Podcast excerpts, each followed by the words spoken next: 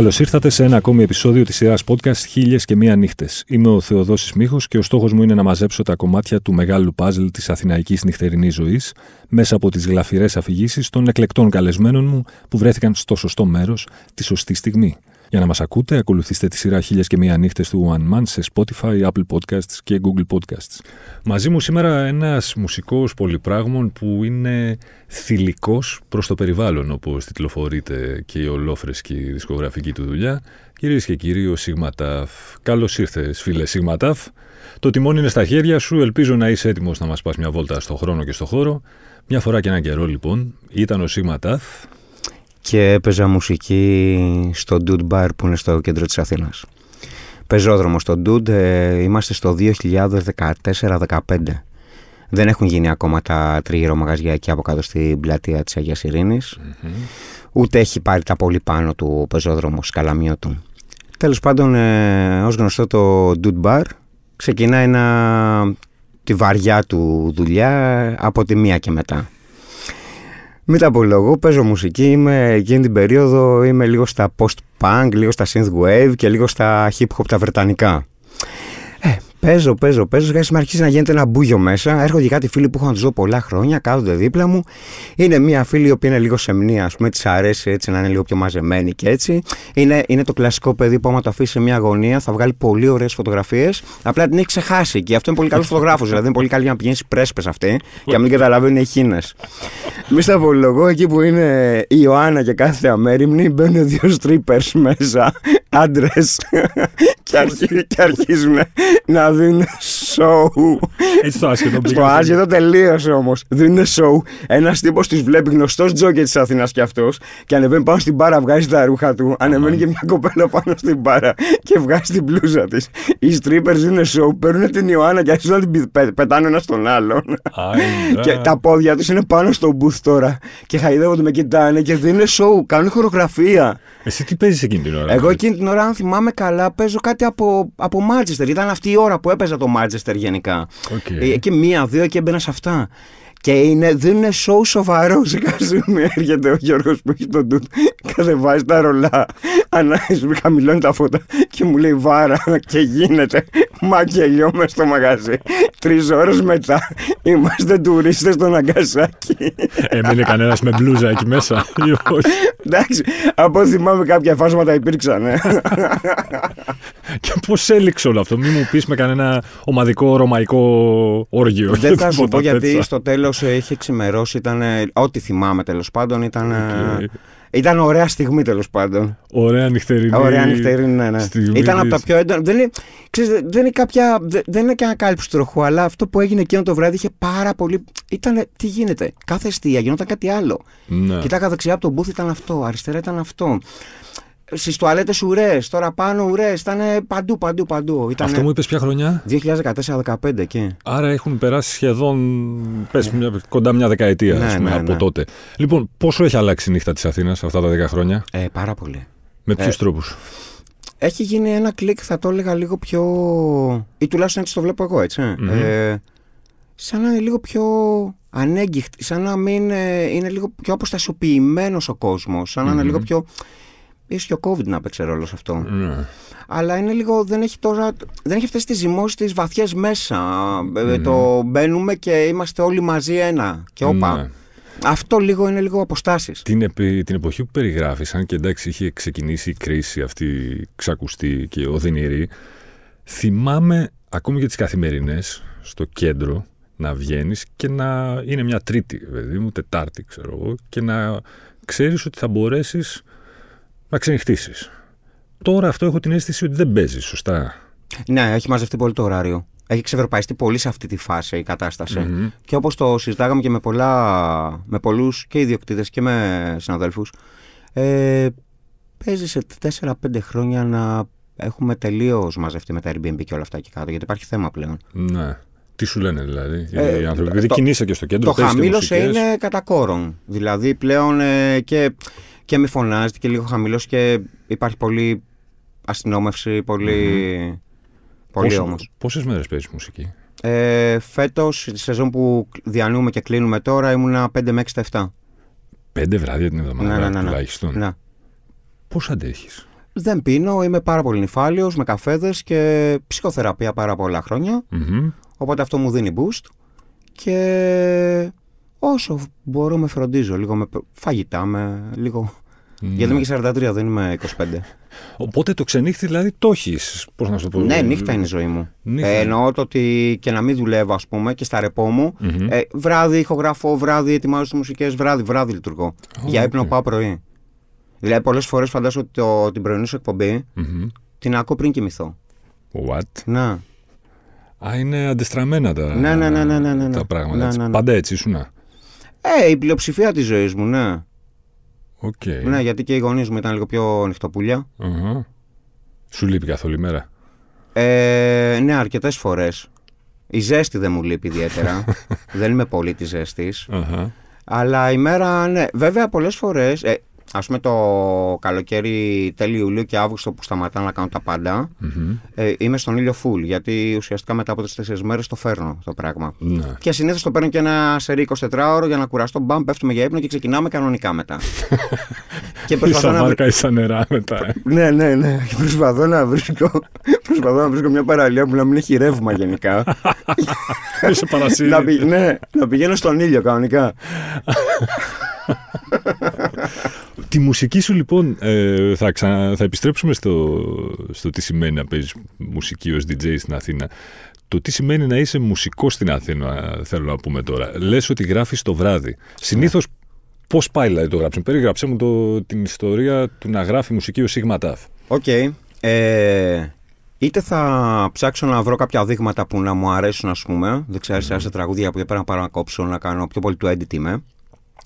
Είτε θα έρθουν οι συνεργάτες μου που περνάνε μουσικές, Θα τους δώσω μια μελωδία εγώ, να τους πω σκέφτομαι αυτό σε κάνα πληκτράκι ή με τη φωνή ή κάτι τέτοιο. Θα αρχίσουν να γράφουν. Αυτά μετά θα μου τα αφήσουν όλα. Θα μείνουν. Ε, όταν σιγά σιγά θα έρθει η νύχτα, θα δεις ο ήλιος και θα αρχίσουμε. Θα έρθει αυτή η δροσούλα και η ησυχία τριγύρω στα διαμερίσματα, γιατί μένω και κεσαριανή και έχει λίγο βαβούρα. Σωστό. Ε, Μόλις έρθει αυτή η ησυχία, μπαίνω σιγά σιγά, έχω τη μελωδια και αρχίζω να παίζω μαζί της. Θα της δώσω μια μορφή στην αρχή και μετά θα αρχίσω να δουλεύω με τα beat, θα αρχίσω να δουλεύω με τα πλήκτρα. Εκεί μέσα. Εκεί, εκεί. Πάμε. Πώς θα την περιγράψεις τη μουσική σου σε κάποιον που δεν έχει ακούσει τίποτα από Σίγμα Ταφ.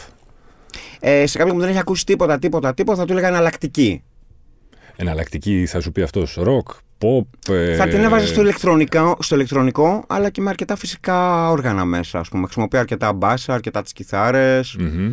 Πη- Τίμπαν αρκετά έχω γράψει κατά διαστήματα. Σημεία αναφοράς για σένα σε ηχητικό επίπεδο σε, και σε επίπεδο επιρροών; Με, πε, με περι, περιόδους είναι αυτό. Εντάξει, αγαπάω πάντα, μεγάλωσα με Λένα Πλάτωνος και με όλη εκείνη τη μεριά. Μμμ. Αγάπησα πάρα πολύ τότε τις τρύπες και όλο το, και το Manchester, το, εγώ είμαι του 80.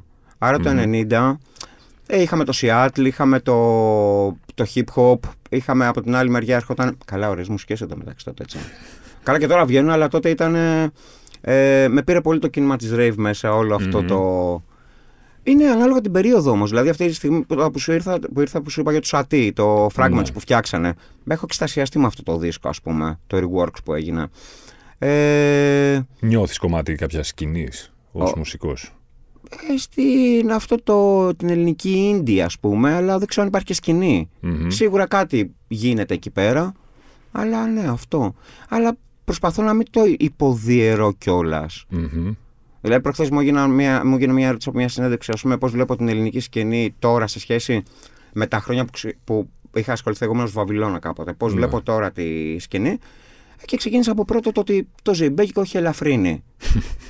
και ξεκινάμε, δηλαδή είναι, μη- τώρα είναι πολύ μικρή πίτα για να κάνουμε υποδιαιρέσει στην Ελλάδα. Ναι. Και πάντα υπάρχει ένα-δύο που είναι σε κάθε. Αν πούμε ότι υπάρχουν ήδη, είναι ένα-δύο γιατί μετά καλύπτει το χώρος κατά κάποιο τρόπο. Μμμ. Ο καινούριος δίσκος πόσο καιρός σου πήρε να τον γράψεις και να τον ολοκληρώσεις. τέλος πάντων; Ι- Ιανουάριο του 22 με Νοέμβριο του 22, δηλαδή είναι κάπου στους 9-10 μήνες. Γιατί θηλυκός προς το περιβάλλον; Γιατί είχε αυτή την ενέργεια, ήθελε κάπως με κάποιο τρόπο αυτή την απαλότητα και το smooth και τη ροή που έχει, Μμμ. ε, που νομίζω ότι είναι καθαρά θηλυκές ενέργειες αυτά. Γράφεις πρώτα στίχους ή μουσική; Δεν έχει να κάνει. Είναι Ανάλογα. ναι, στο συγκεκριμένο και τα δύο. Όπως, Το άπειρη όπως τρόπη, ας πούμε, ήταν πρώτα η στίχη και όταν ε, φώναξα τον Νικόλα Ταγιακουμή για να συνεργαστούμε, να, να μου περάσει κιθάρες και να δούμε τις μουσικές παρεούλα, όταν το φώναξα, του είπα αυτούς τους στίχους. Μμμ. Μετά πολλά κομμάτια υπήρχε μουσική και το κορίτσι που θέλει να ταξιδεύει, ας πούμε, είναι κομμάτι προϋπάρχει. Είχα προσπαθήσει να το βάλω στον προηγούμενο δίσκο, Hidden Track δεν μπήκε, δεν μου βγαίνει τέλος πάντων.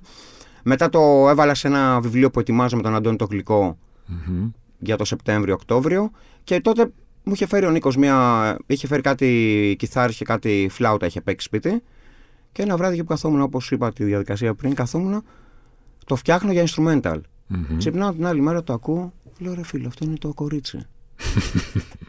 είναι δηλαδή απλά βάλτο. Ποιο είναι το πιο δύσκολο πράγμα του να είναι κανείς μουσικός, εναλλακτικός όπως λέει στην Αθήνα και στην Ελλάδα; Το πιο δύσκολο. Και το πιο ωραίο απ' την άλλη. Το μεγαλύτερο πακέτο ποιο είναι; είναι ότι πρέπει να αρχικά να βιοπορείς από περιφερειακά επαγγέλματα γιατί δεν μπορεί να συντηρήσει αυτό το πράγμα. Ε, αν θυμάμαι καλά, το 2009 ε, τα νούμερα θα στα πω λίγο χοντρικά γιατί δεν θυμάμαι. ε, μη- Συνεργαζόμαι με μια δισκογραφική εταιρεία και είχε χρηματοδοτήσει μια έρευνα αγοράς Μμμ. για να δουν το καταναλωτικό κοινό της εναλλακτικής. Καταναλωτικό κοινό τότε λέγαμε από τη Μόνικα μέχρι το Metal, δηλαδή ήταν όλο αυτό της εναλλακτικής, έτσι. Ε, και είχε βγει κάπου 85.000.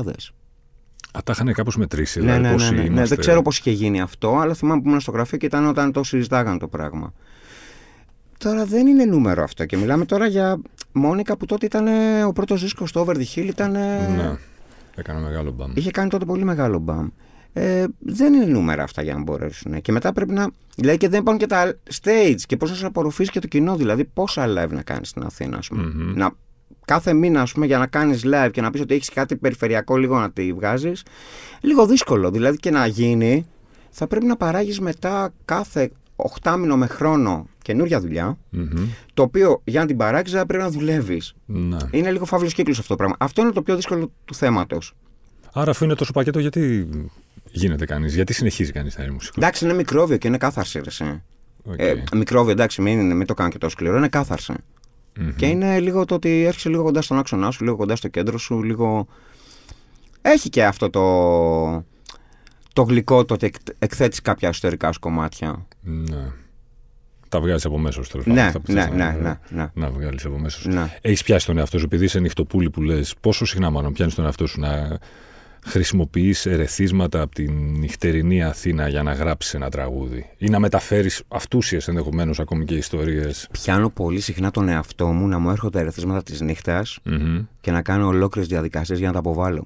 Δηλαδή; Δηλαδή ότι έρχεται όλο αυτό το. Γιατί εντάξει, η νύχτα, όταν λειτουργείς, όταν δουλεύεις μέσα στη νύχτα, όχι όταν είσαι σπίτι και παράγεις ή χαλαρώνεις, όταν δουλεύεις μέσα στη νύχτα, ε, συνδιαλέγεσαι και με λίγο πιο δύσκολες καταστάσεις. μμμ. Λίγο πιο τοξικές καταστάσεις τριγύρω σου. Ε, πονεμένοι α- άνθρωποι, καταστάσεις που βγαίνουν για να.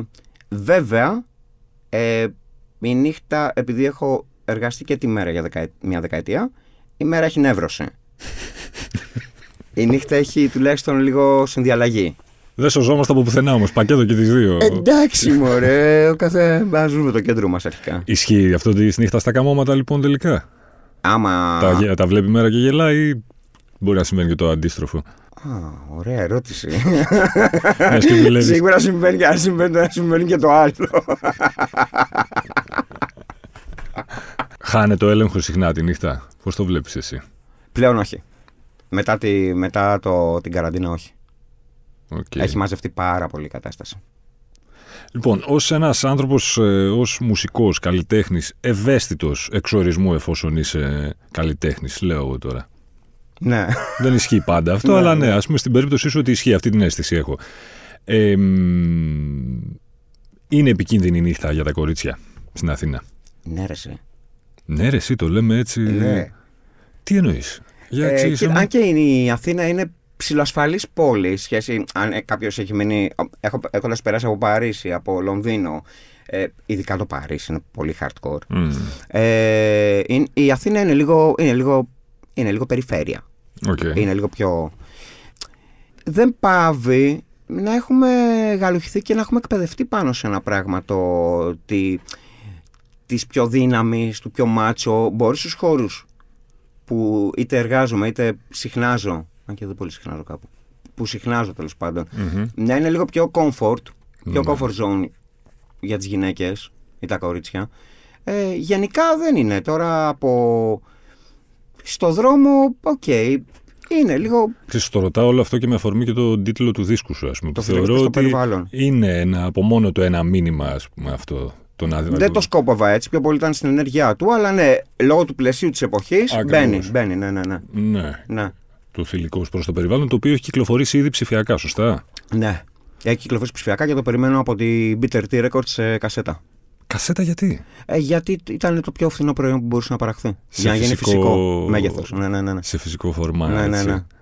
Έχουμε και την, ε, αυτά που λέγονται και ακούγονται ότι υπάρχει μια σχετική επιστροφή της κασέτας πια. Έτσι. Μετά την επιστροφή του βινιλίου έχουμε και την επιστροφή της κασέτας. Πριν δύο χρόνια είχα διαβάσει τη Sony που είχε ανακοινώσει ότι θα ξαναβγάλει κασετόφωνα.